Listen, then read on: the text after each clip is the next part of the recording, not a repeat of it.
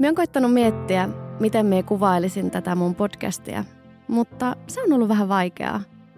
Niin kuin podin nimestäkin voi päätellä, sisällön ydin tulee olemaan minä, sitä, avoimempana ja haavoittuvaisempana kuin koskaan ennen missään muussa kanavassa. Me aion puhua jaksoissa vaihtelevasti erilaisista teemoista. Niistä asioista, jotka on muovannut musta sen, kuka me oon. Täällä studiossa tulee olemaan suurimmaksi osaksi vain minä, mutta saattaa täällä käydä joskus kunniavieraitakin. Katsotaan, mitä kaikkea keksitään.